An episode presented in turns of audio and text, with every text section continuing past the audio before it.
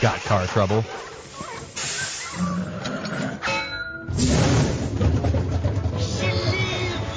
Now's the time to talk with Jerry on the Simmons Car Care Shop Talk Show.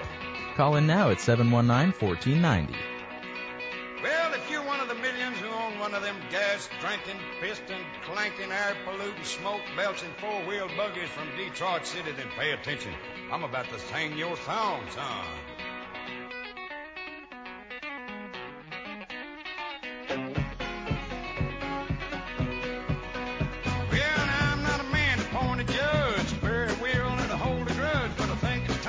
Send me a few choice words all about that demon automobile, the metal monster with the polyglass wheels, the end result of the dream of Henry Ford. Well, now I've got a car that's mine alone, that me and the finance company own. A ready-made pile of man, you're a fact of grief.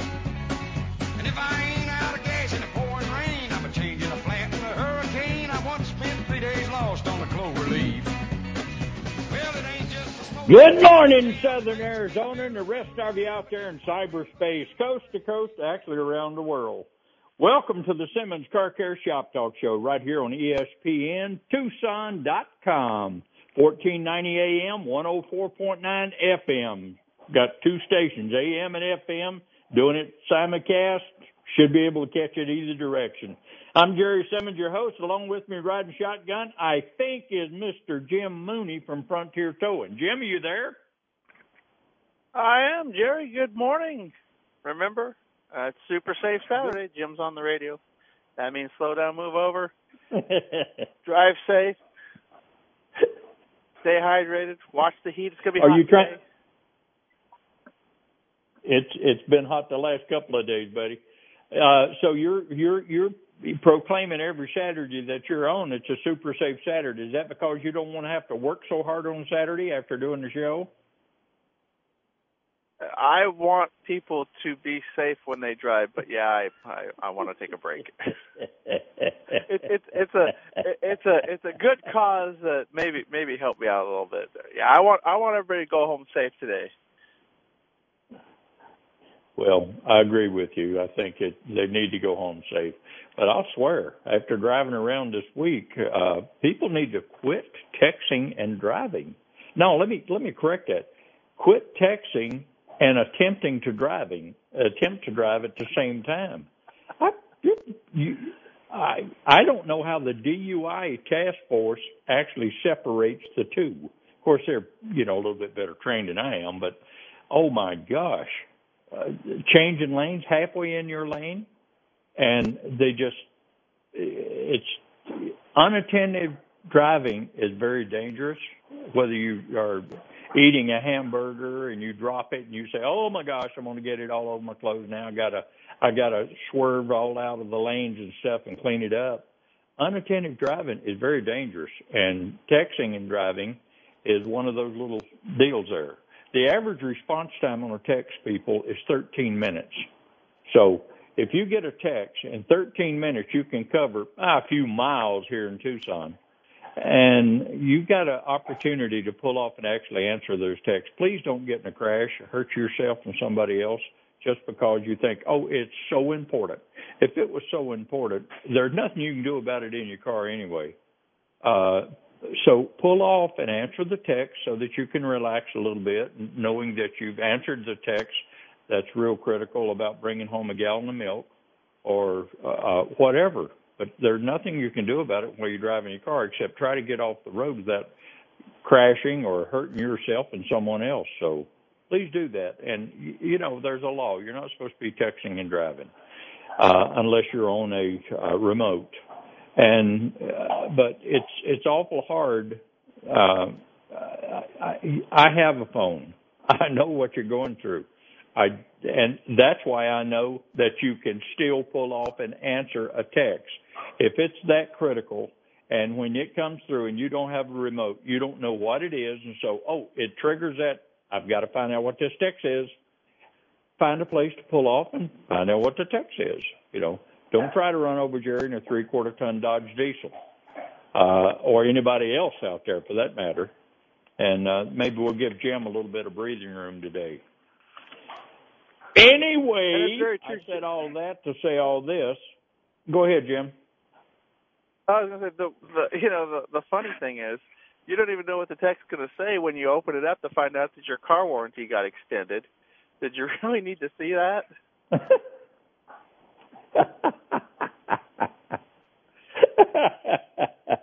Hey, I deal with that 7 days a week on these phones and stuff, and politics. Oh, my gosh, political. I've never had so many requests to do a political survey in my life, and I just keep hanging up on them and telling them, don't call me back, and everything that I can do, and it still keeps coming in, just a flood of phone calls. However, being around for as long as I've been around, over the last probably 20 years, that has really gotten stupid. I mean, I know that you've got to use the phones. I know you've got to get your name out. I know all this crap. But when you donate to a political party, one political party, I don't care if it's $2, you donate to a political party, and all of a sudden you're getting calls from all over the country from that party. And you go, and my buddies and stuff had done the same thing, said, I'm never going to donate to a political party again, because it opens that floodgate to the party that you donated to, and here comes the rush. And then it's all day long. For instance, yesterday, 7 phone calls that was to do surveys. And at the end of their surveys, they want to know if you want to commit to giving them money. You want to actually sign on. I will commit to giving you blah, blah, blah. They don't give a crap what you say on that survey. They don't listen. That's quite obvious. You know, they never have. I don't see why they're starting now. But anyway, that's my soapbox for this morning. All right, Jim, what's going on out there on the roads, buddy? Well, it's hot. It's real hot. Other than construction. Other than construction? What do you mean? What's your... Other than construction, that, you know, the Broadway corridor that's been, you know, seems like the never-ending construction project for the last 4 years. Mm-hmm. It's pretty standard stuff, you know. Overheats on radiators, tires, lots of tire issues, battery issues. Batteries that are just. You think they're going to last 5 years, but they only last 3. And then the gamut of stuff, transmission issues. We see a lot of transmission overheat, a lot of transmission issues, and then just normal breakdown stuff, right? Of won't start. But mostly just, you know, like I said, there are a lot of battery issues. We see a lot of cooling system issues because, well, it's 110 degrees outside, and that's what takes place out here when it gets hot, even, and then it's muggy to boot, so your cooling system's working overtime. Most people don't tow for an AC issue because they can just drive it with the windows down, although they're very unhappy. They can still move their cars around. Mm-hmm.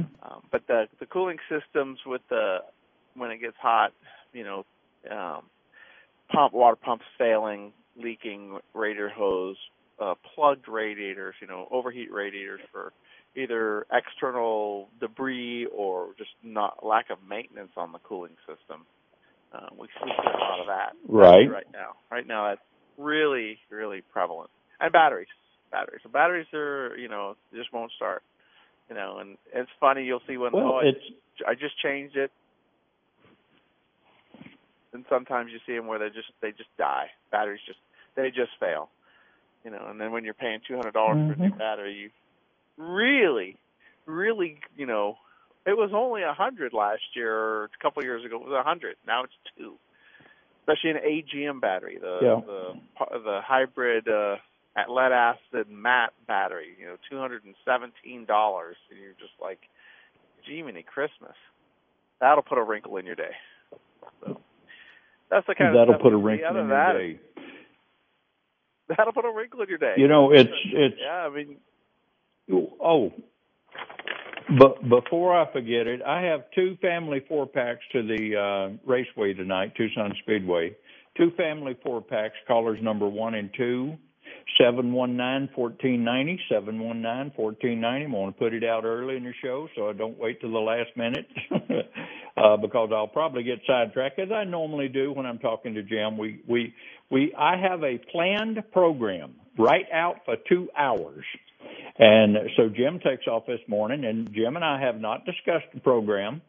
And he comes up with vehicle repairs and problems that you're having out there, which, yeah, I know they're going to be there. They have for the last 46 years I've been in business. And so I was scanning during the week, and it says top 10 most common vehicle repairs. So you want to know what the public is doing or your counterparts out there that's driving across the country. This is a across-the-country survey. I'm going to let you know right now so that you won't feel like you're the lone stranger sitting out there in a repair shop getting this stuff done. The number one repair that's going on or service is oil and oil filters. Change the vehicle's engine oil every 3,000 to 5,000, depending on the vehicle make and model and also what it shows in the owner's manual. Filters are normal wear items that require checks and replacements.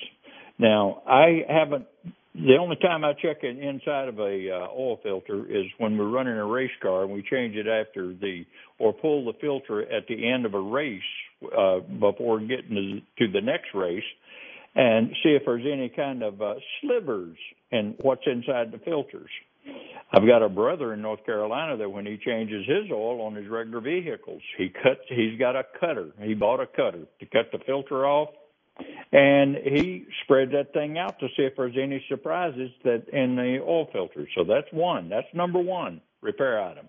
Number two repair item is wiper blades. Now, here in Arizona, I've been chasing rainstorms since the monsoon season started. I had one rain that was heavy enough to wash the dust off the windshield. Other than that, I'm sitting in a little area that the good Lord's decided I don't need water, I guess, because it's dogged me all the way around. But that's the number two repair is wiper blades. Wiper blades every 6 months, or when they're cracked, torn, or cut, or streaking, or chattering across the windshield. Number three is the air filters. Replace annually or more often in areas with heavy airborne contaminants, i.e. Tucson, Arizona, and whenever heating and cooling efficiency is reduced, Arizona. So replace your air filters and see if you can't give that engine just a little bit of help. Number four in the nation, scheduled maintenance. Typical maintenance includes engine performance, oil, filters, fluids, wheels and tires, checked engine light, belts and hoses, air conditioning, brake service, and appearance. Wash the vehicle. You're supposed to wash the vehicle about once a week. If you're talking to Spectre Minor Road, he'll tell you need to hand polish that thing with some wax every 6 months in Tucson. That'll keep the hot spots down. And I'm going to be one of the unfortunate ones that's got to take mine into a paint and body shop and have the car top, hood, top, and back actually painted and to clear the little burnt spots on top. I don't like those. They're ugly. And so I got stuck with that. But you need to wax it every 6 months, and you don't put wax on rubber components because it dries it out, makes them crack. All right, that's number four. Number five, tires. Rotate the tires every 6,000 miles. I try to rotate them between 5 and 6. That way I won't mess up too far. Tire replacement is necessary if the tread depth is below the minimum legal requirement or the sidewalls are severely cracked or punctured. That's number five in the top of the list for repairs. Number six, batteries. Connections should be clean, tight, and corrosive-free. If the battery is 3 or more years old, it should be tested and replaced if necessary. Welcome to Tucson, Arizona. The average battery life in Tucson is 24 to 30 months. Now, we're in a severe, like Jim was talking about a while ago. It's hot out there. That battery is producing everything to try to keep up with everything going on in your car. Air conditioning. Of course, air conditioning we run 24/7 anyway. But still, it needs to be checked. The independent garages and the dealerships have the ability and the equipment to check a battery and tell you how much life is left in that battery. That's something we've had probably for about the last 15 years. But you don't know it, so you don't know it to get it checked. Brakes. Check the entire brake system every year, once a year. And what I recommend is when you have your the average driving time or driving miles in Tucson, or they're claiming is about 12,000. That's nationally, 12,000 miles a year.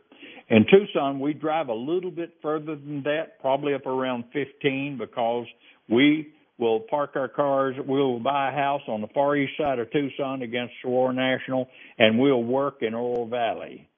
So we drive a lot of miles during the year. Include the brake check. This is your check. This should be done when you have a oil service done. When a good shop does an oil service, this is what they look at. And it's not really for the upsell for you.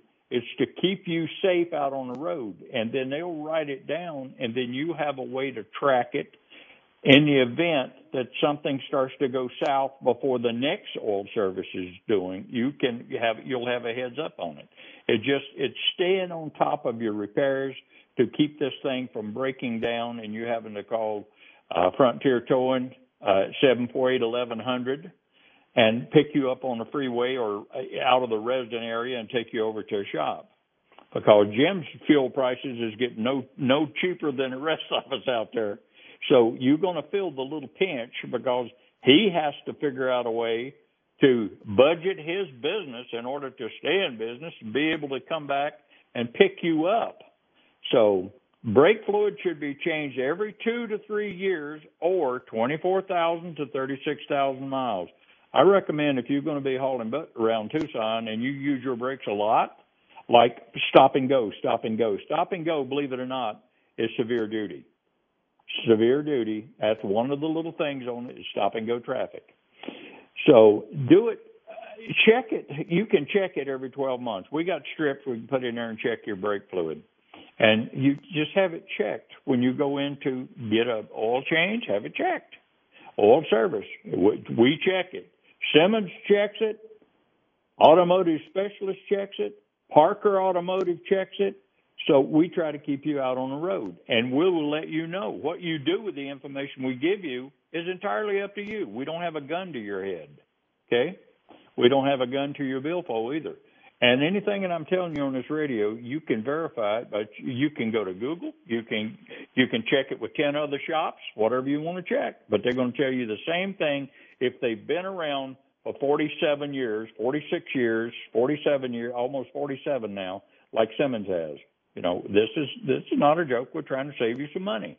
Because if everybody broke down in Tucson, Arizona, trust me, Simmons, Automotive Specialist, and Parker Automotive, if you broke down at the same time, we can't repair your vehicle. Then you're going to be 6 and 7 months out instead of 2.5 weeks. So just pay attention to your brakes. Brakes is one thing you don't play with. It's a safety item. It's a safety item. When you have an oil service done, have them be sure and check the slides on the brake calipers and make sure that they're running clean and they're running lubed so that they don't start sticking and frying your brake pads, okay? Antifreeze, number 8, antifreeze. Change the coolant at specific intervals or with the correct fluid as indicated in the owner's manual. Now, we know that GM had a little problem with the brown fluid. It turned out to be brown and clabbered. And this thing was supposed to be a lifetime antifreeze. People, it circulates. It circulates a lot when the RPM's up on the engine. Its job is to cool the engine down. When the fluid breaks down on the inside, it starts to turn brown, and it turns in like clabbered chocolate milk on the GM product. And people say, well, I'll just change that fluid out, and I'll put new fluid in. Well, it's a lifetime fluid, supposed to go about 150,000 miles. That's their definition of lifetime. And when this stuff breaks down and you change your fluid, in your mind, you think, okay, I've changed the fluid. Now I've got another 150,000 miles of protection. Nope, it doesn't work like that. When you change your fluid, then you change your antifreeze again over 2 years, 24,000 miles when you're driving in extreme climates, which is Tucson, Arizona. So get that antifreeze changed out. Give it a chance to have the properties that are inside the cooling system to work like they're supposed to, keep the corrosion down, keep the fluid free enough to where it can actually disperse the heat from the engine, because that is part of your cooling system for the engine is the antifreeze itself. The rest of them is your circulation, how clean you keep the block on the outside to keep that blanket off the engine and let this thing work like it's supposed to. Okay. Number 9, engine tune-up. That engine tune-up comes from when they were working on the A models, Model A's and all the other things, when they used a tuning fork to actually tune the engine. Now it's called a major service, and it's based on spark plug type. The replacement intervals can range from 30,000, which is like on some of your Hemi engines, Mopars, up to 100,000, and that's based on the fact that nothing happens and the severe duty and how you run this thing. Start checking those spark plugs. If you've got a 100,000-mile spark plug in that thing, about 60,000, when you go in to have your 60,000-mile service done, have them pull a plug and take a look at it. Because as the electrodes wear out on the bottom side of the plug, which is inside the engine, it creates more pressure and more resistance on the coils, whether it be an independent coil or a coilover engine, which is a coil on every spark plug. Because those, when you start creating more backup on them, they don't fire. It takes more energy to fire them, and they'll wear out the coils. So when you go 100,000 miles and it's run like a piece of crap at 100,000 miles, you say, oh, okay, that's normal. I've got to change the spark plugs. You may have to change the coils. You may have to change the coil wires, which should be done at around 75,000 on a regular engine that doesn't have the coilovers. And it's going to cost some money to have this thing done. So you need to go ahead and budget for this repairs on these motors. And by the way, spark plug wires, that's a normal wire item. They're like brake shoes. They don't last forever, okay? And also replace the fuel and air filters when they're doing the engine tune-up. I mean, that's part of it. Unless that air filter shows brand new and you got the paperwork to prove it, that thing needs to be out, because they can only hold so many grams of dirt, and then they start to bypass. And once they start, they'll plug, and then they'll bypass because the engine's got a lot of suction in there. And so you want to keep those air filters and fuel filters clean. Fuel filters start to plug, and they put a strain on that little fuel pump system and your fuel delivery system, and then you have premature failure on the fuel pumps. That's very expensive in some of these vehicles. The fuel pump is in the tank on most of the vehicles. It's in the tank, and it is cooled with the exception of some of the stuff, later model stuff. That fuel is cooled. That fuel pump is cooled by fuel. When it comes back, returns from the engine, whatever's left over, and it's sitting in a tank, it's cool. Well, road temperature is 160 degrees. How hot do you think that tank is? It's amazing that it don't blow the bottom end of the car off, but it doesn't. It's designed really well, and you have to change the fuel filter to keep the resistance down and that line 18 to 20 feet or 16 to 20 feet from the back all the way up to the front. And you do that by changing the fuel filters. You can change them once a year, which is what I recommend, what Brian recommends at Automotive Specialist, and probably what Parker recommends over at Parker Automotive, is you need to get changed, stay on top of these filters, because they're designed to filter out debris, which means they're catching it. They're plugging it up. So the surface that used to allow it to flow through freely is now being plugged. So you want to stay on top of that. All right, number 10. Now, this was the top 10 repairs done. Number 10 is wheel alignment and balance. Check the car's alignment at least annually. Okay, in Tucson, you might put it on the same rotation as changing your wiper blades at 6 months.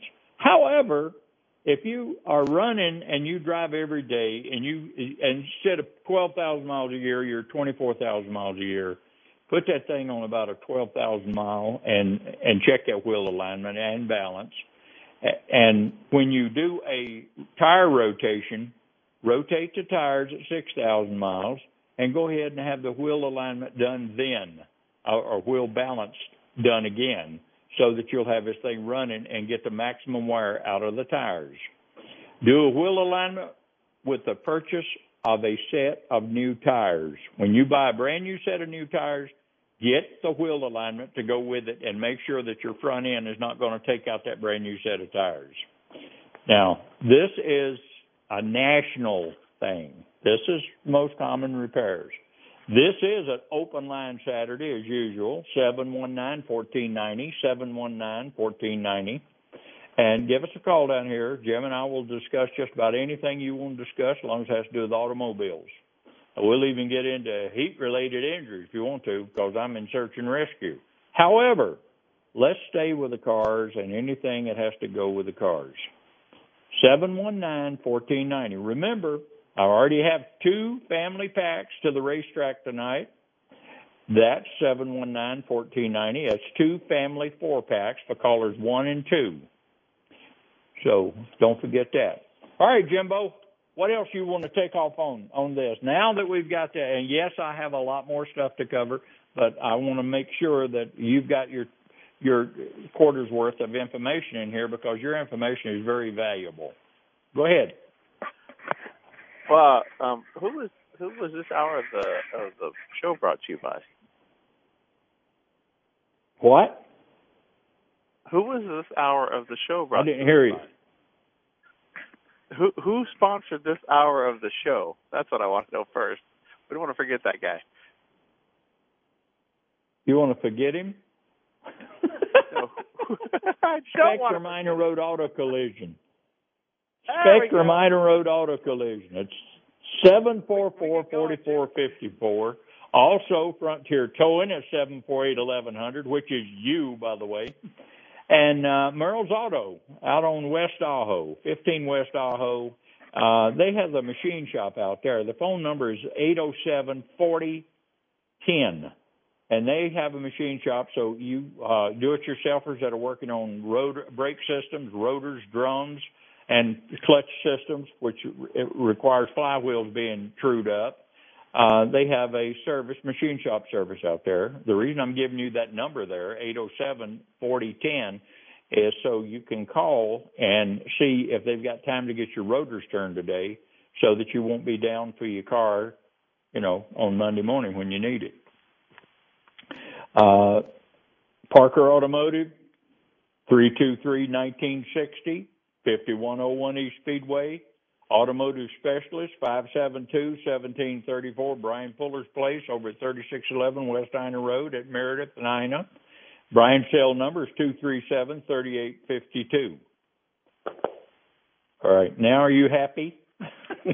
Well, Jim, hello. Sometimes we forget those guys, not intentionally. We were talking about brakes. Brakes and brake service. When you said driving in Tucson is extreme duty on brakes, you're right. I mean, if you drive through town, it seems like you're stopping at every single stoplight, every crosswalk light, mm-hmm. The flow seems really difficult in this town, so you're always on your brakes. And we do see brake failures. People are having issues with, overheated brakes and basically no maintenance of brakes. So, and brake systems today are a lot different than they used to be. They're not just old drum brakes with a wheel cylinder. There's, like you mentioned last week, there's the power brake, the electronic parking brake. It's coupled into your brake system.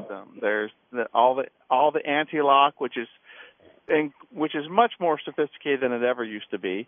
Not that that's bad. It's just that when you're working on these systems, they're really complicated. So if you think you're just going to open up and slap on a set of brake shoes, after you ran them down the pads down to metal, then you got another thing coming.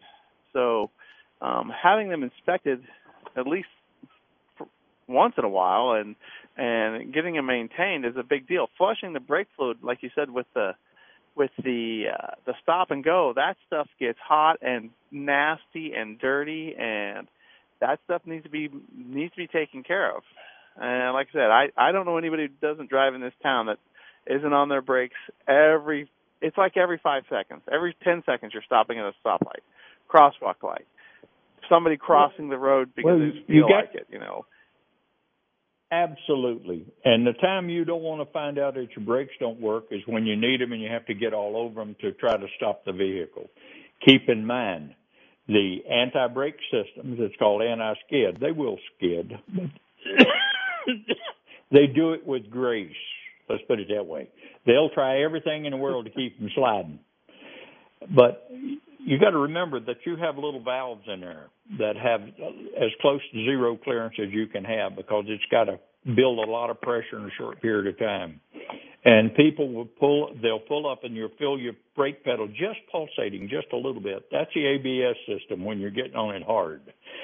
Keep in mind that the fluid has to circulate through the little valves on the inside of the brake system that actually controls that. When the fluid is dirty, it creates a problem. And the other thing you don't do when you're coming up to a stop like that is pumping the brakes on an ABS system delays the action of the ABS brake system. When you put your foot on that brake, you cross your fingers and you say, oh, boy, I hope it works, and you stay on that brake, and they will probably stop you. I've done it both ways to see if there's a difference. There is a difference in the response to the ABS when you pump the brake. You pump it, it goes, okay, we got to stop this thing. Then you get your foot off of it. Then you go back. Well, I got to stop it. I got to release it. I got to go back instead of putting your foot on the brake and hanging on to it and let it do its job. Yeah, it's a little nerve-wracking at times, but you also have to remember, oh, did I have this brake? I've been driving this thing for 3 years, and I haven't done anything to the brakes. Okay, you better rethink that one because temperature is a big player inside some of these engine compartments. It's 275 degrees. If you don't have that cooling system working right, everything plays off of the cooling system. The heat, the brake fluid is pretty good stuff. Don't mix brake fluid. I mean, if it calls for .3, use a .3. If you're going to run a synthetic brake fluid, you're not going to run it. Trust me on this, I've seen it. We did it as an experiment and seen what happened. But we did it on my truck, so it didn't hurt anybody. It just I just sit there and laugh because we had an idea. We were told what it was going to do. It does it. Don't run synthetic brake fluid unless you have a virgin brake system. For the guys that are building these old collectibles like I've got my Mustang, I don't put synthetic brake fluid in that Mustang because, one, I'm not going to replace every component on the brake system in order to do it. A virgin brake system is something that you have on your vehicle that's never had any brake fluid run through it, the regular .3s and stuff like this that you run in them now. If you've run a .3 through it, you think, okay, I'll just flush it out and I'll put the synthetic in it. It won't work. It will give you, and you say, well, will it stop it? Well, yeah, maybe. It'll stop it, but the brake fluid's not going to do its job because it's already contaminated. It got contaminated when you put the synthetic in with the other .3 fluid. It don't work. So stay away from that. It will allow the brakes to fade. So stay away from that one. The other thing is on brakes. Brakes are no longer inexpensive like they were when I first got in. Of course, you know, when I first got in business, they probably had, you know, give me a stick and wooden brakes or something like that. But no, the brake shoes are expensive. They have different prices on brake shoes depending on what your budget allows you to have and actually what size vehicle that you're driving, what the road you're traveling, the use of the vehicle. Everything is a player. I have people call a radio station and they'll say, Jerry, said my brakes are squeaking. What do you recommend? Take a look. And I need to know some information. One, do you have brake dust on the outside of your wheels, your rims? Do you have a lot of brake dust? And if you have a lot of brake dust, it's probably because the last brake job you got was a special, and they used a inexpensive brake shoe, which it doesn't make a noise, but the brake dust mixes in with it, and then you get the noise.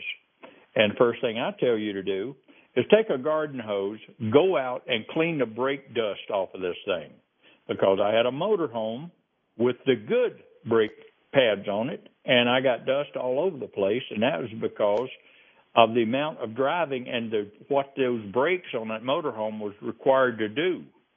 And I keep it clean. The person that I bought it from evidently did not. And so when I put a water hose on there, it only took me about 20 minutes to clean the black stuff off of the brakes, and then it took me about an hour and a half to clean it off my concrete slab that I was sitting on. So stay on top of that. If you have your vehicle washed, that helps a lot. If you do it once a week, you probably will not have brake dust there. It's a normal wear because the more expensive brake rotors, pads that go on your wheels, are probably as hard or harder than the rotors themselves. So they will hold in longer, but they also dissipate heat better, and they'll give you a more positive stop. Now, if you do, for the duration of the pad. Now, if you'll do that, you'll be a lot happier. You won't have the noise. But don't forget the slide on the caliper that allows the caliper to move out and move back in. It goes out, or it goes in when you put a pressure on it, and when you release the pressure on the pedal, the caliper moves back out to take the pads off of the rotors on both sides, the back side and the front side. Now, a good inspector, when he's looking at it, when you're having your oil service done, will see the two. He'll measure the pads on the front. He'll measure the shoes and or whatever you've got on the back, pads on the back. And he will tell you what kind of life is left in that, because the pads up front and the rotors have a federal specification on them. The drums have a federal specification on them. If you do a brake inspection and you see the pads are wearing down, but yet the rotor still looks pretty good, it's got a couple of, you know, little streaks in it, but if there are more than 0.002 on them, on the rotor, unless it's a warped rotor, which we can calibrate it and see if it's turning true, then you don't have to have that rotor changed. You can put a set of pads on that thing, button it back up, life is good. And you will save buying those rotors because, trust me, they are not inexpensive. Neither is the brake. The brake drums you'd think would be less expensive because it's not of the new technology unless you got one. But they're very expensive. You know, a 12-inch drum, I remember, 12 by 3 turned out to be something like $280 or something like that. And I'm going, heck, I remember buying those things for $60. But I'm an old guy. I have been around a long time. You do not want to go through a $1,300, $1,400, $1,500 brake job. That is not uncommon unless you don't pay attention to your brakes.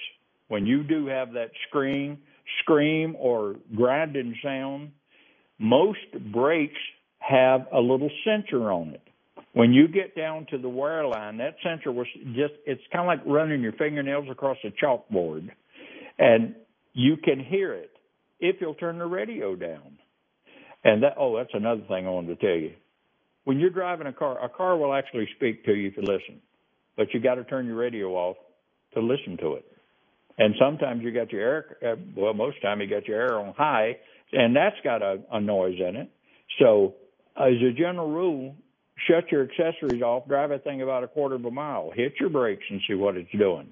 And if you start hearing weird sounds, you're not losing your mind. The car is talking to you. It's just giving you a forewarning that there's going to be an issue unless you get that thing checked out, whether you do it yourself or you take it into an automotive specialist, a Simmons or a Parker Automotive.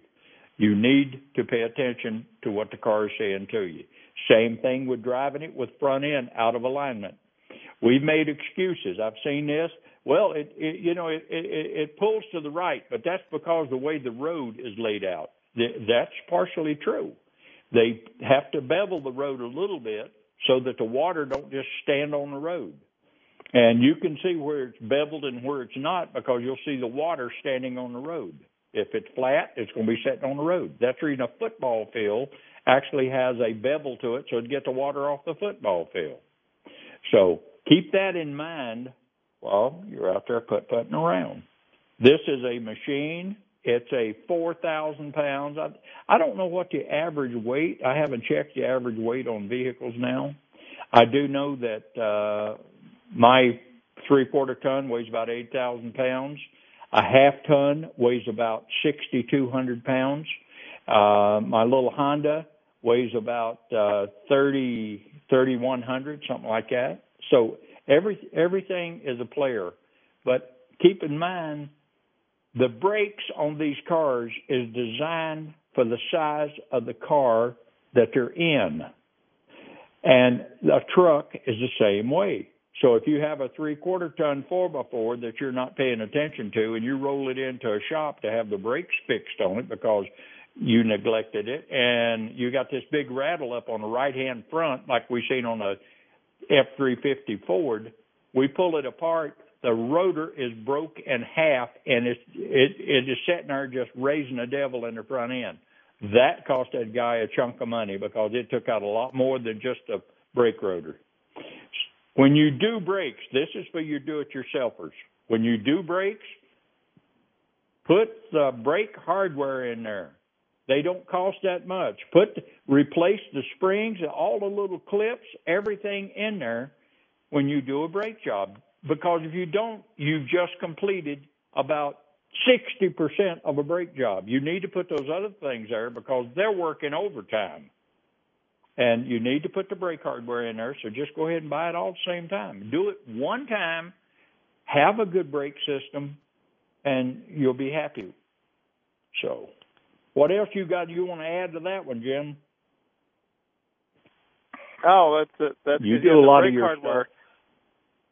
Yeah, with the brake hardware, cleaning all the parts off, like the slides if they're rusty or got the nasty brake, the corrosion on them because the brakes get corrosion, and then there's the lube. Don't forget about the anti-seize lube that comes with it. Okay, that lube is really, it's high temperature, really important. And just remember, I know that we all think this, but an OEM manufacturer wouldn't put the stuff on there unless it was needed. They don't just spend extra money because they think it's a good idea. They put it on there for a reason. If an OEM could get away without putting it on there, they're going to because they just want to save money. But like Jerry says, all that hardware is on there. It's on there for a reason. And when it breaks, 200 degrees under the hood, that brake rotor, it gets 500 or 600 degrees or 700 degrees when you're laying on the brakes. So all that stuff gets really hot. Oh yeah, it's temperature sensitive. It you know, spring metal, which you know wears out over time just because it gets hot then cold. So all that stuff, it's consumable, just like the brake pads. It just wears out over time. Okay, it's what happens. That's what happens. Like us, we wear out over time. Got to do a little routine maintenance once in a while. Go to the dentist once in a while if you're brave enough. Right, Jerry? If you're brave enough to go to the dentist. Yeah, well, anybody that says, I was at the dentist this week and twice, and anybody that says that car repairs is as stressful as going to a dentist evidently hasn't been to a dentist very often.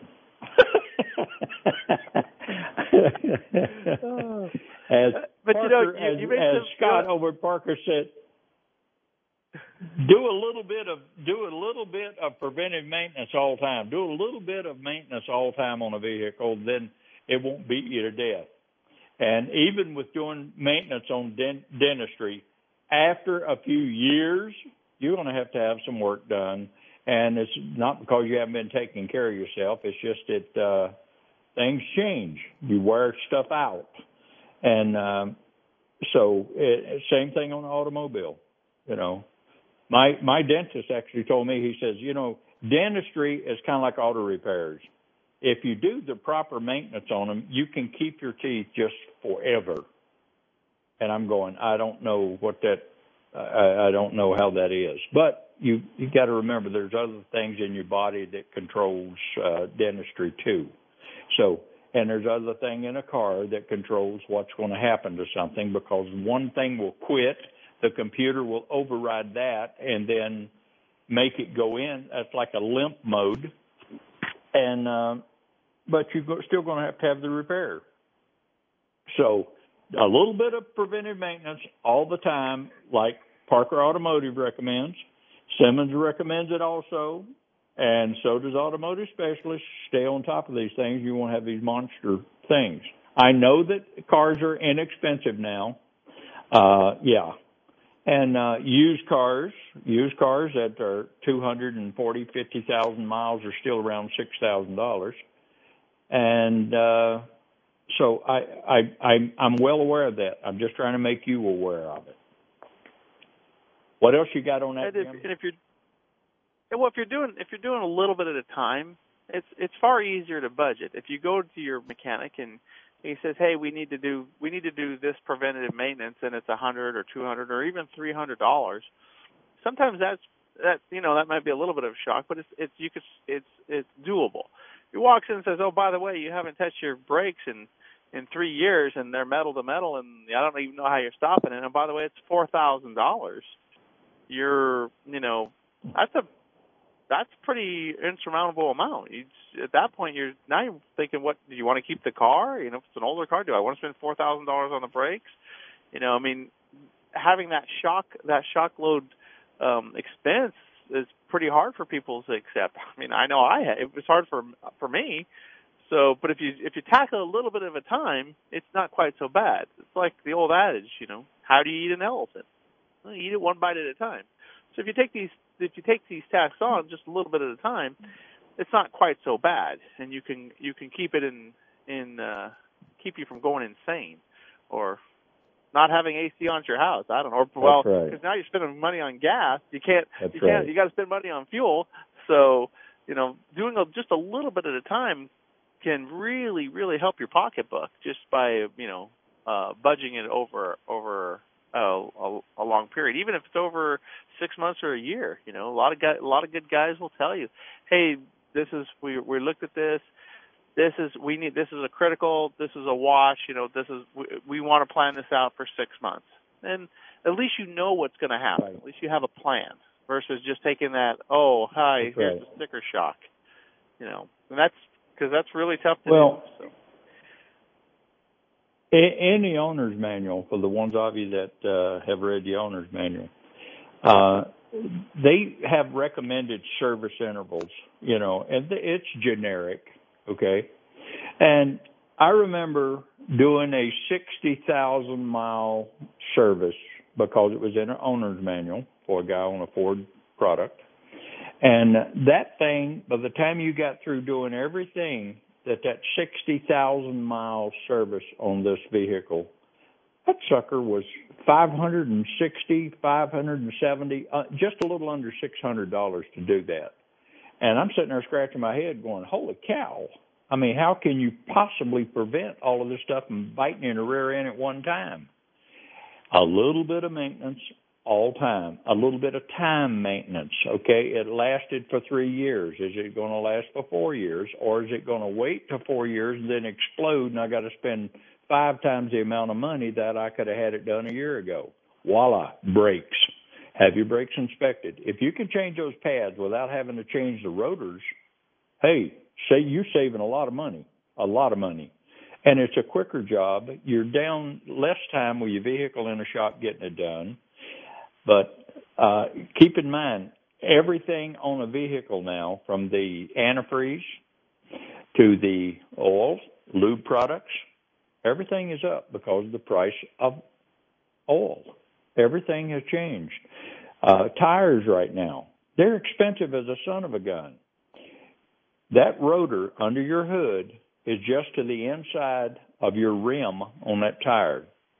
When you put the brake on, you're going to generate a lot of heat coming out of that rotor. And you've got these old tires, and that heat will go ahead and migrate right up to the rubber on the tires. You see it in NASCAR all the time. Anybody watching NASCAR, the rotors get red hot. First thing you know, you got a tire blown out. They have tubes going through the rotors to cool them down to keep the tires from blowing up. So it's everything is a player with heat. Heat will absolutely destroy a car. It'll destroy a car. It'll destroy a motorhome sitting on your slab at the house. The UVs love to dry out plastic, love to dry out the roof coating, loves to eat your vehicle. You know, it's almost like it ought to be against the law, but there's no way to put a law on Mother Nature. She's going to do what she wants to do. You just have to figure out how you can combat it and prolong the agony. And without a preventive maintenance program or a little bit of maintenance all the time, it ain't going to happen. You're going to spend a lot of money before you get this thing done. Automotive Service Association did a 10-year survey. People who do preventive maintenance on a vehicle save 40 to 50% over the life of that vehicle by doing preventive maintenance. One, you get a better dependable car. You get a safe, dependable car. That's the plus. That's the big one. And plus, you're not spending all of that money at one time, but you're preventing the major breakdowns later on. It is a piece of mechanical, electronic computer rolling down the road in a hostile environment. That's the reason you stay on top of these things so that you don't have the breakage. The other thing that people are ignoring is the rubber components under the hood. One is the timing belt, if it's still running a timing belt instead of a timing chain. And if you don't change the oil regular in a vehicle, it wears out the timing chain. As far as having a rubber belt on the timing and a serpentine belt, Mother Nature is going to work on that with the UVs anyway. But you still have to look for the cracks in the rubber belts. It says if you have a crack in a rubber belt, like one every 2 inches or inch or something like that, you've got a crack and you should be watching it at that point. Well, if I'm on any place in Tucson or southern Arizona or Arizona and I've got a crack in that belt and I see it, I'm going to get it changed before I leave, or buy a belt, put it on the seat or put it in the toolbox so I'll have a belt to change when I get out in the middle of nowhere.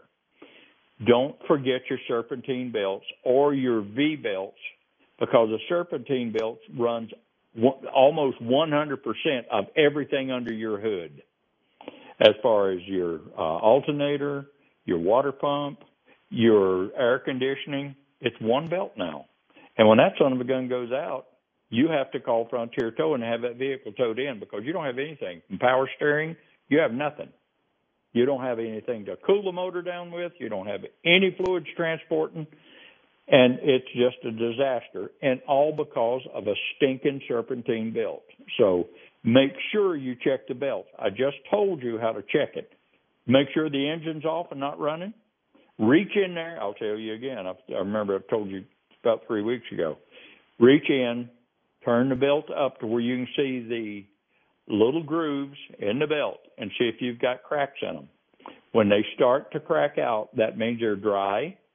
If they've got a polished look on them, that means that your pulleys are probably worn out. And you can get these little belt testers at Merle's, but cracks are obvious. You can see a crack. And so just make sure that that's taken care of, because that'll stop you. It's out of sight, out of mind. The water transportation system on these vehicles, they've improved it with a lot of different composition of hoses, but they still, if they're rubber, they need to be changed about once every 4 years to 5 years in Tucson. And if I'm pushing 5 years, I'm not taking it out of town.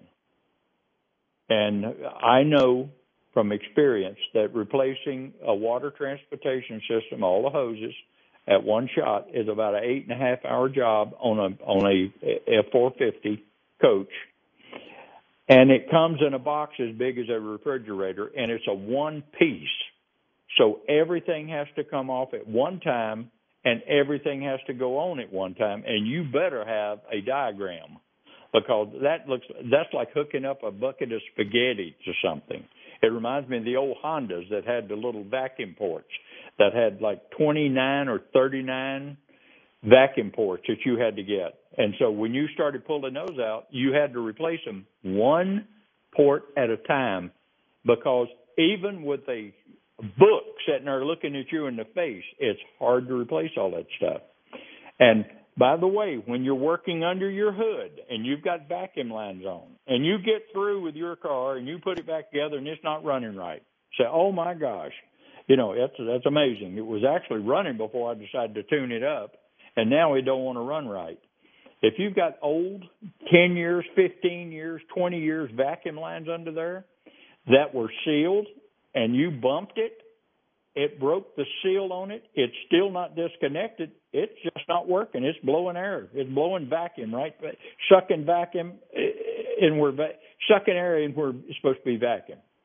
And it's not going to run right. So when you're under the hood doing a tune-up on your own vehicle and you've got vacuum lines, Take a look at your vacuum lines, and if you can squeeze them with your fingers and they're still pliable, you've got a fighting chance.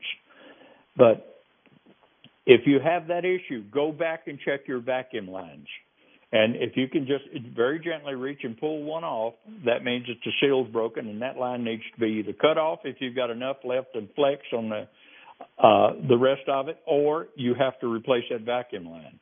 So when you're doing this, don't forget that little stuff. It makes a big difference. All right, how much time we got left now? We got about a minute? Yeah, we got about a minute. How much? About a minute and a half. We're good to go. Jim, you got anything you want to add to that? The little stuff that we overlook when we're actually working. Real quick on the belts. The cracking in the belts is really good. Also check the side of the belt on a serpentine. Tensioners have a real tendency to fail. They're like the number one failure point on serpentine. And if your bearing on your tensioner goes, it'll side load the belt, and you'll see rub occurring on your alternator pulleys, and then you'll start seeing little threads coming off the belt. That's when you start to know that there's an alignment issue. So. And when that idler pulley gets ready to go get cut loose, you're going to see it, and you're going to be out of a belt and a tensioner. So if you see those little tensioners, right. You see the tensioner getting crazy, check the side loading of the belt. I've seen that a lot. Seen that a lot on the cars. So, anyways, we're rolling up to the top of the hour, Gary. Yep, we're going to have to take a real quick break here, fill up the coffee cup, get you a piece of paper, and get your questions lined up, and give us a call, 719-1490. Welcome to the Simmons Car Care Show right here on ESPN Tucson. We'll be...